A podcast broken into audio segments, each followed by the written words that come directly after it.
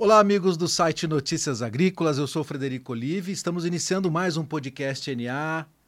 Mais uma vez aqui com Monalisa Pelicione, minha parceira de bancada. E hoje trazendo aqui um convidado ilustre, um meu grande amigo de muitas jornadas de longa data, Francisco Maturo, presidente da AgriShow, foi secretário da Agricultura do Estado de São Paulo. Nós vamos conversar muito sobre isso. E também um dos maiores especialistas do agronegócio brasileiro, que trouxe para nós, produtores rurais, né? Eu me considero um produtor rural também, tantas tecnologias e inovações, à frente inclusive de feiras e eventos. Ô Chico, a gente está falando da AgriShow, a maior feira do planeta, como você próprio já denominou, e eu reconheço isso, porque faz parte também da minha vida. E as feiras agrícolas são um ponto, um ponto importante para a inovação e a tecnologia.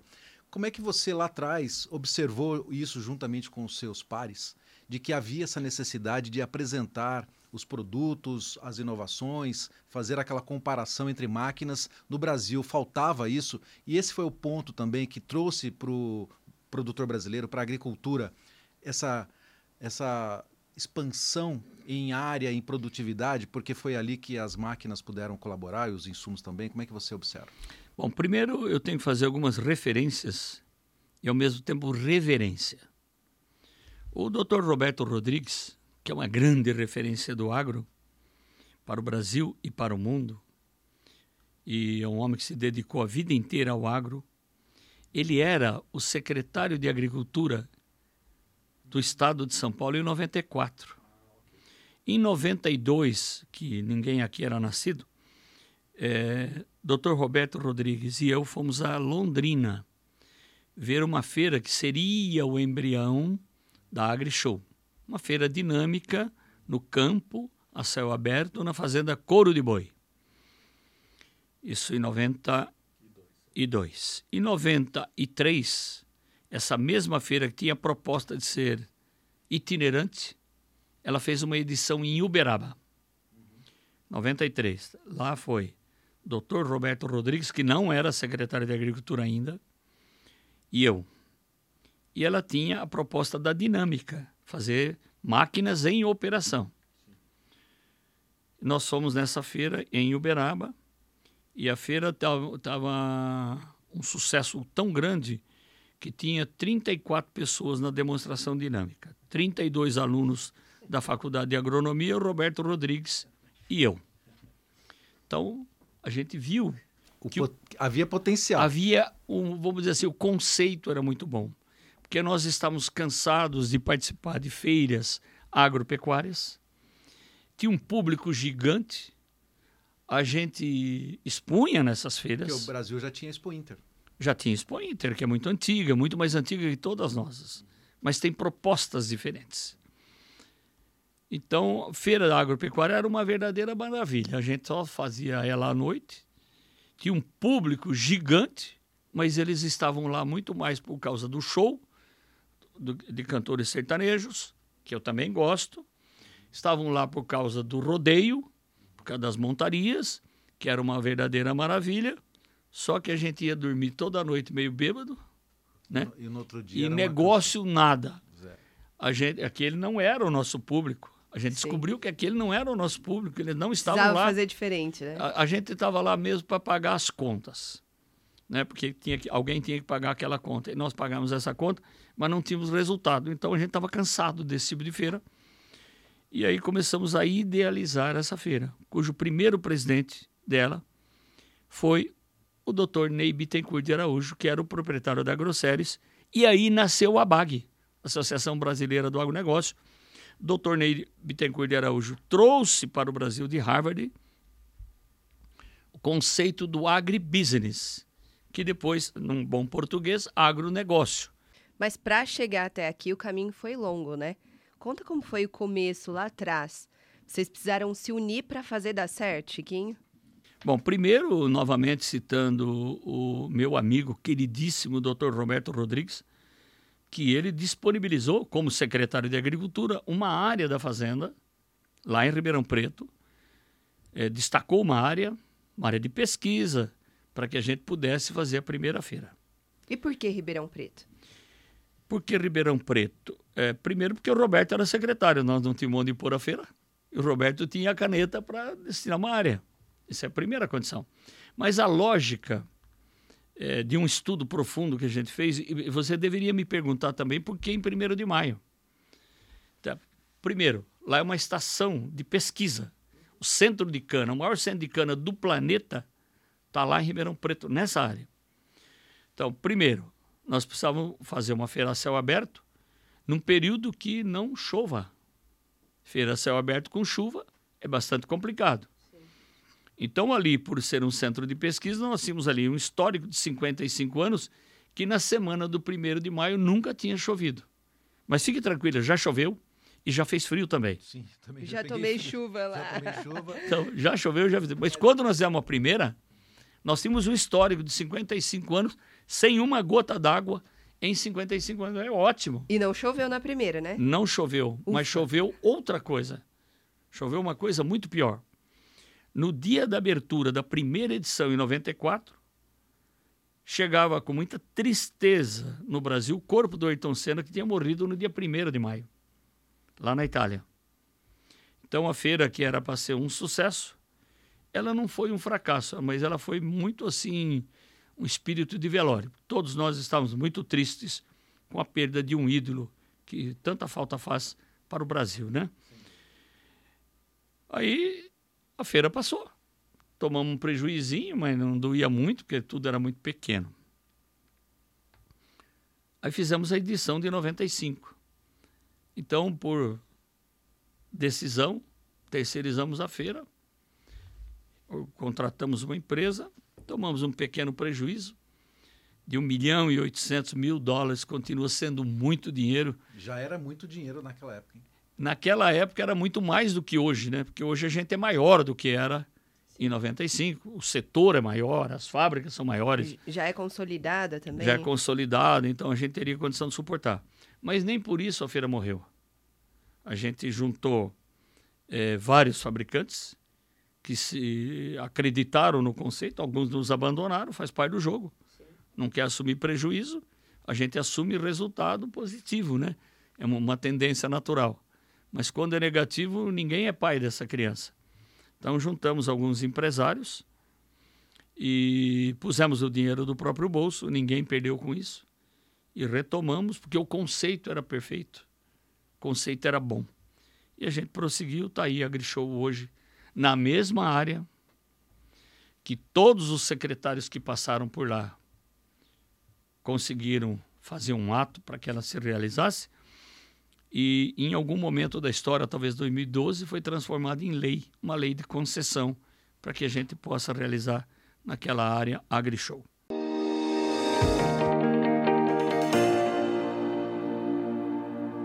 Finalmente, então, vocês chegaram aqui em 2014, né? já trazendo máquinas para operar no país. Mas vocês aí, falando sobre essa questão dos tratores de alta potência, escolheram primeiro as regiões do norte e nordeste brasileiro, né? as grandes fazendas lá do Matopiba, para fazer essa experiência. Como é que foi essa chegada? Para nós era muito importante, é, claro, primeiro, é, produtores com relacionamento. É, você citou bem a família do Dijkstra, né? O seu Frank Dijkstra, um abraço, família completa, né? Toda todos os nossos amigos ali, existiu uma troca de longa data, tanto do da família Rocha aqui no Brasil, quanto visitas da família Dijkstra lá na Europa, onde nós buscávamos, ou a família Rocha buscava entender de que forma que poderiam agregar valor para o agro brasileiro. E, e, nessa caminhada surgiram vários amigos, vários é, parceiros e que hoje são nossos clientes. Um deles, Siegfried Epp, na Bahia, que abriu as portas e sempre foi muito enfático no convite dele para Horschfir para o Brasil. Então, qual que era o equipamento naquela época que seria mais fácil de adaptar para a nossa realidade, para o nosso agro brasileiro? Era a máquina com 18 metros de largura, que seria na época a 3650, Maestro 3650. Essa máquina era mais teoricamente mais fácil de adaptar para as condições brasileiras. Foi o que foi feito e foi iniciado um trabalho.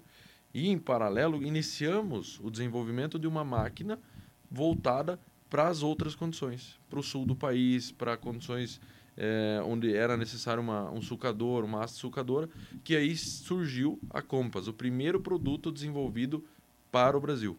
Então nós precisávamos começar numa região onde tivesse é, preparado para uma máquina maior, mas em paralelo já iniciamos o projeto da Compass, que veio a ser lançada poucos anos depois. Nosso processo é um pouquinho, eu diria, mais lento, buscamos ser um pouquinho mais cuidadosos nessa expansão de rede. Poderíamos, pelo prazo que estamos no Brasil, ter uma rede muito maior, uma abrangência maior, e temos demanda de diversas regiões, mas até hoje tínhamos oito concessionários, né? sete no Brasil e um no Paraguai, então já atuamos no mercado paraguaio. E, e para o ano de 2023, a novidade são duas novas regiões, então totalizando 10 concessionários. Nós vamos iniciar é, no, no Mato Grosso, vamos expandir para Rondonópolis. Esse ano expandimos um pouco no Mato Grosso, fomos para Campos de Julho, fomos para Rondônia e Vilhena, mas esse ano que vem é Rondonópolis, então a região de Rondonópolis recebe um novo concessionário, está em fase final aí de, de consolidação, de construção. E no início do ano a gente já divulga o nome desse concessionário. E ao mesmo tempo agora Rio Grande do Sul, que já vemos, viemos tendo demanda há muito tempo, mas estávamos em busca de um parceiro que fizesse sentido e que pudesse sim honrar também o produtor no sentido de, de, de, pós-vendas, de atendimento ao cliente. Então, na região, iniciaremos na região de Cruz Alta. Então, ano que vem, dois novos concessionários já confirmados. Cruz Alta e Rondonópolis. Legal. E vocês têm uma concessionária já no sul do país, na região de Guarapuava, né? Guarapuava e Castro. Para nós é, é uma alegria, sim, uma conquista. Né? Nós iniciamos as atividades no Brasil numa estrutura alugada por uma série de, de fatores, até para entendermos o mercado, entendermos se Curitiba era, de fato, o melhor lugar para a construção da nossa fábrica. E, e agora, no início de 2023, inauguraremos a, a nossa sede própria, né? Uma sede que nos enche de orgulho, porque são 40 hectares de terra na cidade industrial de Curitiba. Então, nós temos capacidade de expansão. Né? E foram investidos nos últimos dois anos mais de 300 milhões de reais. Né? Fora o que ainda tem por vir. Essa é só a primeira etapa. Já está planejada e programada a expansão dessa unidade mas sem dúvida vem para confirmar o compromisso da Rocha. A Rocha veio para ficar, veio para contribuir e apoiar o produtor brasileiro e da América do Sul nessa, nessa jornada. Então a Rocha chegando no AgriShow é mais um fato relevante para o agronegócio brasileiro dessa consolidação né, de uma grande empresa global acreditando na nossa agricultura. A gente fica feliz e tenho certeza que para vocês também será mais um grande desafio, né, Rodrigo? Sem dúvida e como sempre dito, né, nós nós buscamos estar próximos do produtor, ter um máximo de contato, conversar, entender como nós podemos apoiar o produtor nas suas necessidades, nos seus desafios. Então a feira para nós também é uma oportunidade de sentar com esse produtor, conhecer novos produtores. Então faz parte da nossa atividade e para nós é sempre uma alegria poder ir para uma feira, mas sem dúvida a AgriShow vai ser um, um momento marcante na história da Rocha.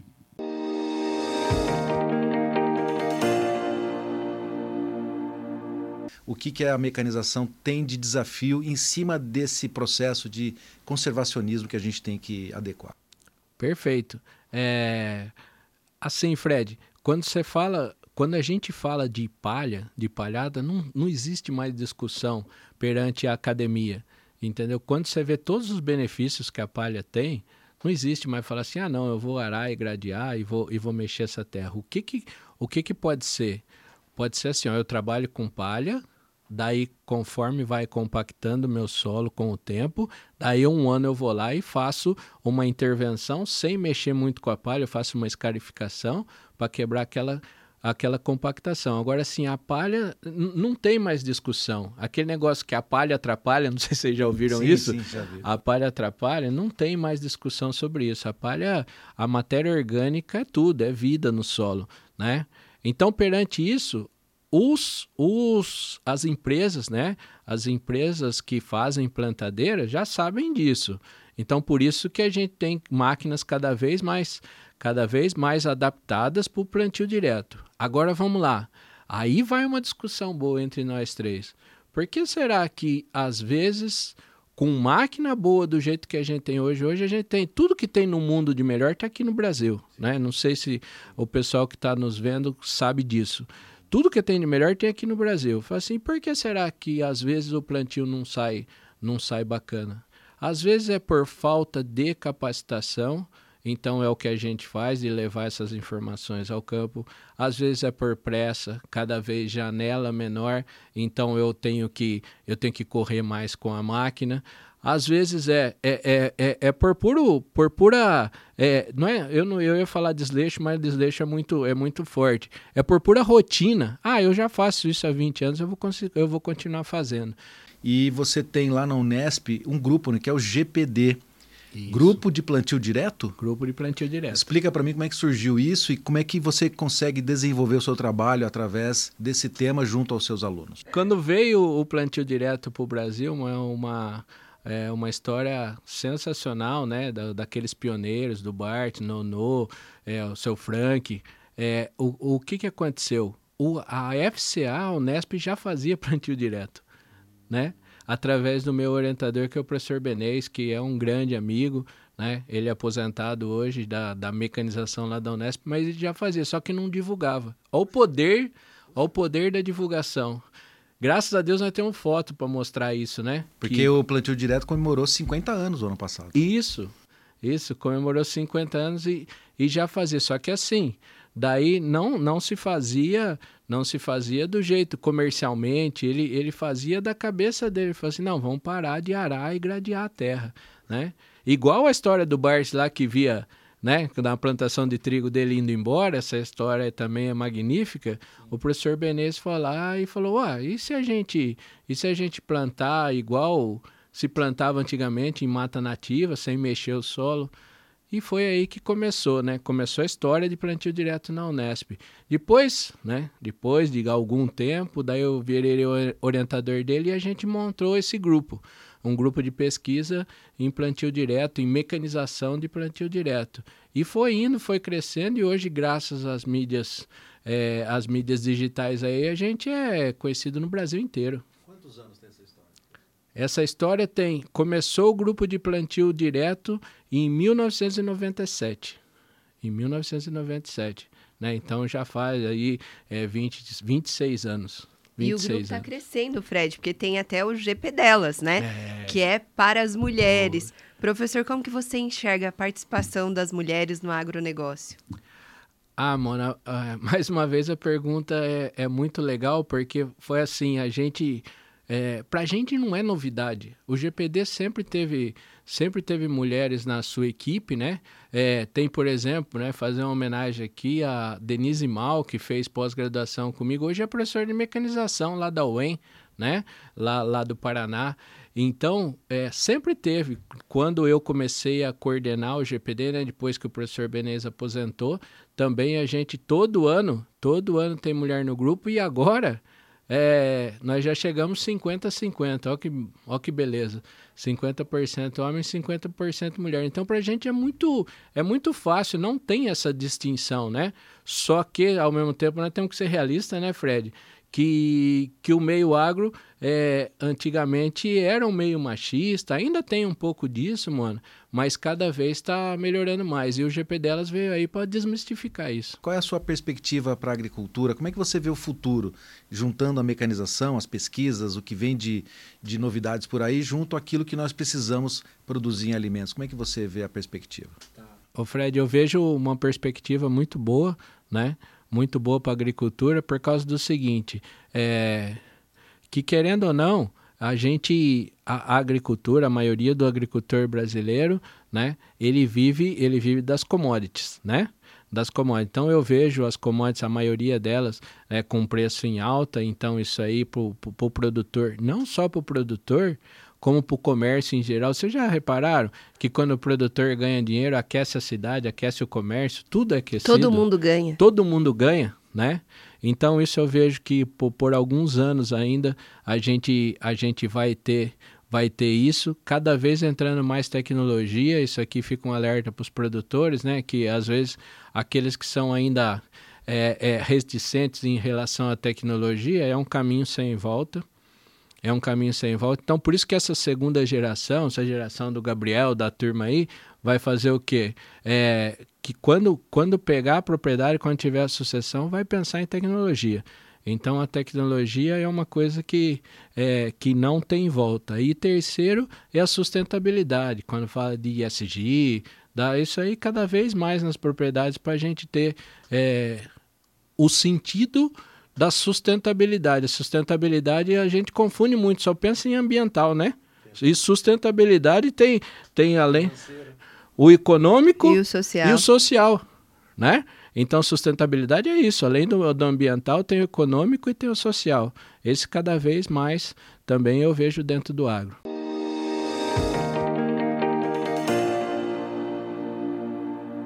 Queria que você comentasse qual é a história da Agrivale e como é que você está vendo é, esse segmento de bioinsumos para a agricultura. É, esse, esses são pontos chaves, uh, Fred. O, setor, né, na verdade, a, a, o bioinsumos ele é jovem, assim como a Agrivale mesmo. A Agrivale é uma empresa de 19 anos, né? Quando a gente avalia as outras empresas no mercado e até mesmo o mercado, né, 19 anos parece ser distante, mas não é. E principalmente para um segmento, né, principalmente falando de biológico e de bioinsumos, a construção disso ele é muito, é muito longa. É, a Agrivale, né, como eu comentei, 19 anos, ela foi pioneira no mercado né, de bioinsumos, ela vem construindo isso nesse, nesse momento é, nessa trajetória. Ela foi pioneira, né, conseguiu trazer para o mercado algumas inovações, principalmente aqui eu cito a questão de misturar micro-organismos. Né, até hoje a gente vê ainda na linha dos bioinsumos um micro-organismo só. A Agrivale já no passado trabalhou com isso, com essa inovação é, de poder juntar fungos e bactérias né, e poder trabalhar esse mix, porque isso ajuda principalmente na questão é, de controle de pragas, doenças do manejo, isso avalia muito. Uh, outro ponto importante da Agrivale, principalmente para construir isso, né? É investimento em pesquisa e desenvolvimento. É uma empresa que investe bastante para poder entender, de fato, a, a necessidade do produtor, a necessidade do mercado e para isso ela tem um, um, uma questão de P&D lá de 1.200 metros, com 800 cepas próprias, né? E, e, trabalhar muito forte em cima disso, de entender o que, que de fato essas, essas cepas podem contribuir, novos projetos que estão também aí sendo construídos e desenhados para atender de fato o, o mercado. Então vamos fazer né? isso na prática. Imagina que eu sou uma produtora rural, não conheço bioinsumos e quero entender mais sobre esse processo. Como que você vai me convencer de que é melhor que o agroquímico? Tem o nosso time de campo, né, os nossos representantes de cada território, de cada região, trabalhando lá com as informações, é, algumas já prontas, né, que a gente trouxe de informações para desenvolver o mercado, para desenvolver a, a ferramenta de si próprio, e também essa pessoa, esse representante lá, também poder trabalhar uh, junto com esse produtor, mostrar para ele essa tecnologia muitas vezes na prática. Ó, vem aqui, deixa eu te mostrar quais como são é que os benefícios, exatamente né? quais são os benefícios, quais são uh, os entregáveis de cada produto, né? Enfim, e mostrar isso para ele lá na prática e, também, né? E há quanto tempo então que você acredita que o produtor vem é, acreditando mais, utilizando e percebendo os benefícios? E quais são as culturas que mais absorveram esse conhecimento e esse manejo? Bom, eu, eu costumo dizer que nos últimos três anos, né, que teve um salto muito maior em relação a isso, né, é muito mais recente, o boom mesmo, né? apesar de todo mundo estar tá trabalhando mais tempo, mas o boom mesmo nos últimos três anos, um crescimento muito mais acelerado. E isso é mostrado através das pesquisas de mercado, né, que a gente contrata, que a gente olha o mercado, isso vem mostrando principalmente que a gente olha a adoção né, e a adoção é o quanto né, o mercado tem absorvido das tecnologias. Uh, a gente tem bastante o hábito de olhar o mercado de soja, porque de fato soja é o maior mercado. Né? É, a gente está falando de 40 milhões de hectares plantados de soja versus outros, outros segmentos que têm muito menos. Né? E, e, vem se representando isso. Por exemplo, se a gente olhar o mercado em relação ao ano passado, já teve um salto de 7% a mais em relação à adoção de uso do biológico na soja. Né? Quando a gente vai olhar, por exemplo, para o café, né, que também é uma cultura com uma expressão, digamos assim, em área, é, e porém na, na, na, questão do, do produto final que ele gera, né, que é um café, uma bebida que é exportada, uma bebida que tem que ter qualidade, enfim, é, ele praticamente dobrou. Era um mercado que tinha 5% de adoção e ele foi para 13% de adoção. Parece pouco, né? Mas olhando um cenário do cafeicultor que ele é tradicionalista, que ele demora para entender um pouco mais essa questão de ah, se funciona, não funciona, como é que vai ser, é, de um ano para o outro é um salto muito significativo, né? Eu queria fazer uma pergunta aqui que estava aqui na nossa preparação, no nosso roteiro, que acho que é uma pergunta que está super na moda, vamos dizer assim, que é a relação dos bioinsumos com a pegada de carbono. Como é que a gente podia fazer essa relação? Como é que os bioinsumos contribuem Sim. Bom, é, carbono de fato mesmo está na, tá na mídia, né? Acho que é o tema mais, é, mais comentado na agricultura. Ah, os bioinsumos têm vindo para contribuir sim, principalmente é, quando a gente olha para o cenário do carbono. Né? A gente tem três situações que de fato é, aumentam ou podem aumentar a questão das emissões. Uma é a questão do, é, do número de operações, né, do teu consumo de, de diesel, né, isso pode aumentar bastante as emissões. Outro ponto é a questão do, do uso do, da adubação nitrogenada. E, por último, na, é, talvez não menos é, importante, é a questão do revolvimento do solo. Né? Então, a gente também está falando que que isso é um ponto importante porque o, o, carbono ele fica estocado no solo. Se eu faço o revolvimento do solo, eu estou liberando o carbono para a atmosfera. E, uh, no caso dos bioinsumos, como é que a gente pode contribuir com isso? No, no, nesses cenários que eu citei, eu posso usar os bioinsumos para reduzir a questão do uso ou otimizar o uso da, da adubação nitrogenada, por exemplo, posso fazer um manejo de pragas e doenças, reduzindo a entrada de operações agrícolas, e com isso eu estou trazendo uma redução em relação ao uso de diesel, por exemplo, que é um, é um fator, a gente elenca isso. E, é, Fred, você comentou aí nessa questão do, do plantio direto, né, dessa questão de, da manutenção da palha, enfim, de não mexer com o solo. À medida que eu coloco os micro-organismos no solo, que eu trabalho com uma situação de, de fornecer esses micro-organismos, eu não estou revolvendo o solo, eu não estou liberando esse carbono que está estocado no solo né? E paralelo com isso também, né, eu posso utilizar alguns produtos, né, também que estimulam o processo fisiológico das plantas, que também vão me ajudar a captar ainda mais é, o carbono da atmosfera e trazer para dentro do estoque. Né? Aqui eu posso citar alguns exemplos de alguns manejos que a gente tem feito é, nesse cenário, alguns pacotes tecnológicos, que é a Profix e Shocker, né, que é um bionematicida com um biofungicida, né, para a gente poder fazer um controle de pragas e doenças do solo e favorecer também um, uma questão de maior é, desenvolvimento radicular, né, e um estimulante, que é o Heiser, né, que é justamente para a gente ainda mais estimular o sistema radicular e fazer o crescimento dessa planta, o desenvolvimento melhor dessa planta, para poder captar ainda mais a questão dos carbono que está na, na atmosfera e trazer para o estoque no solo. Então, assim, é um exemplo, né? E é um termo bastante importante, inclusive é um tema que a gente tem trabalhado muito forte na companhia, que é essa questão do, do carbono.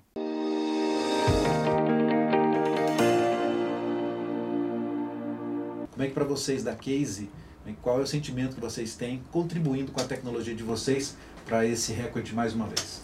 Sim, 2023, a safra 22-23 vai ser uma safra fantástica, né, Fred?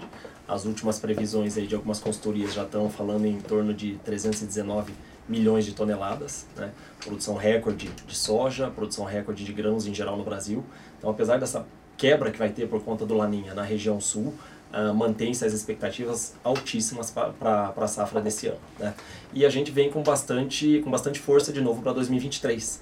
Os últimos três anos foram anos onde nós renovamos mais de 90% do nosso portfólio de produtos.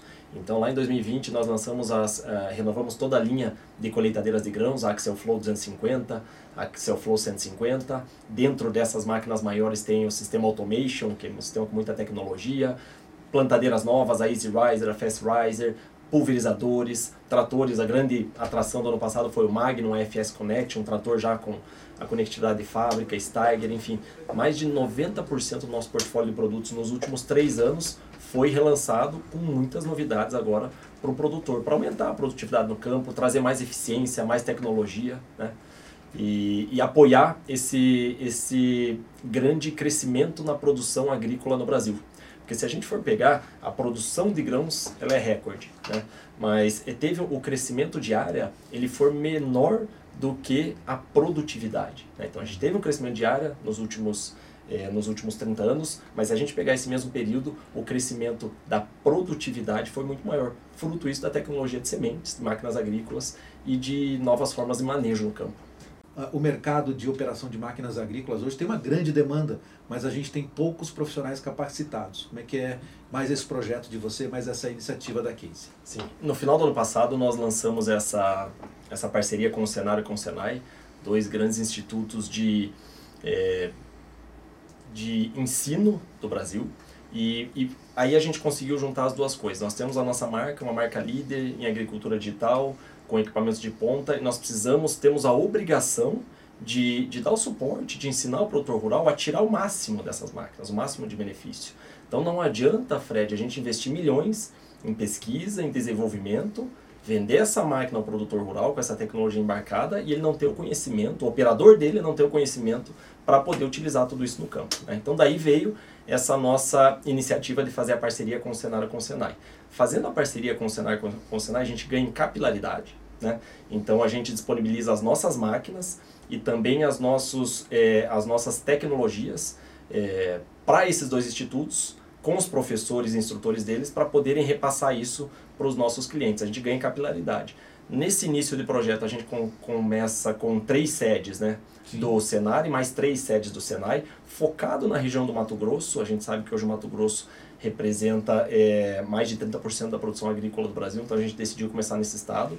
E no ano de 2023, agora, a gente vai expandir para outros estados no Brasil, utilizando esse projeto do Mato Grosso como piloto, e aí sim a gente consegue. E tem benefício para todos os lados, Fred. O benefício, primeiro, para o cliente, sim. que agora ele vai poder extrair tudo da máquina, aplicar a tecnologia que a gente investiu milhões lá, e daí vai ter maior rendimento, melhor performance e tudo mais. O, nós lançamos o Magnum AFS Connect. Então, é um trator conectado de fábrica. Nós podemos, de maneira remota, fazer uma atualização do software de longe e aqui eu vou contar um caso que sempre é bom trazer exemplos, claro, né? Para a gente não ficar só no.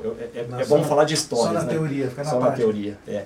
Então teve. Nós, esse é o trator que foi lançado no ano passado, Magnum FS Connect, é um trator com uma arquitetura eletrônica totalmente. É, a gente começou do zero para lançar, investimento muito alto da nossa marca. E um, teve um produtor do estado do Goiás que comprou esse trator e o operador estava trabalhando. Esse trator é monitorado através do AFS Connect Center, aquelas salas de controle que a gente comentou agora, Sim. da concessionária e também da nossa fábrica em Sorocaba. Sim. E de repente o, o pessoal estava trabalhando no AFS Connect Center da concessionária, estava a 600 km de distância do cliente, e começou a dar os alertas de erro na tela. Como é que, que é isso? Alerta de erro do Magnum. Tá? Vamos ver o que está acontecendo. A partir do momento que ele começou a dar o alerta de erro, a primeira ação nossa foi, é, viu que tinha um problema no trator, a gente ligou para a sede da fazenda, a sede entrou em contato com o operador do trator, falou, para o trator, para o trator. O que estava acontecendo? O trator dava o alerta de erro no AFS Connect Center e dava no painel do operador também. Só que ele via aquele alerta de erro, não tava, não conhecia, não sabia como, ele ignorava e continuava trabalhando. Ele ignorava, continuava trabalhando, ignorava. O que estava acontecendo no trator? Então parou, beleza, parou, e mandamos, e daí a gente começou a fazer o diagnóstico já de, é, de maneira remota, identificamos o que era, e daí mandamos o tech é, e, avisamos para ela tudo de maneira remota. O que estava acontecendo? Ele não tinha engatado direito o implemento, estava vazando óleo da transmissão do trator, ia quebrar a transmissão, ia dar um problema danado se não fosse a atuação do AFS Connect Center e se essa máquina não fosse conectada, o que nos possibilitou ver um problema, entre aspas, que estava acontecendo nesse trator, porque não era um problema, foi má, é, um mau encaixe, então não soube fazer o encaixe direito do implemento, estava vazando óleo, ia ser um problema danado em termos de disponibilidade do trator, que ia parar, porque a transmissão ia quebrar sem óleo, uhum. e também de, é, de eficiência. Né? Então, imagina, uma máquina parada depois tem o custo do produtor enorme. Então, são exemplos é, claros, parece simples, mas o retorno é absurdo no final, dos benefícios que a conectividade nos traz. E vocês que estão nos acompanhando aqui no Notícias Agrícolas, fiquem conosco porque tem mais informações. Música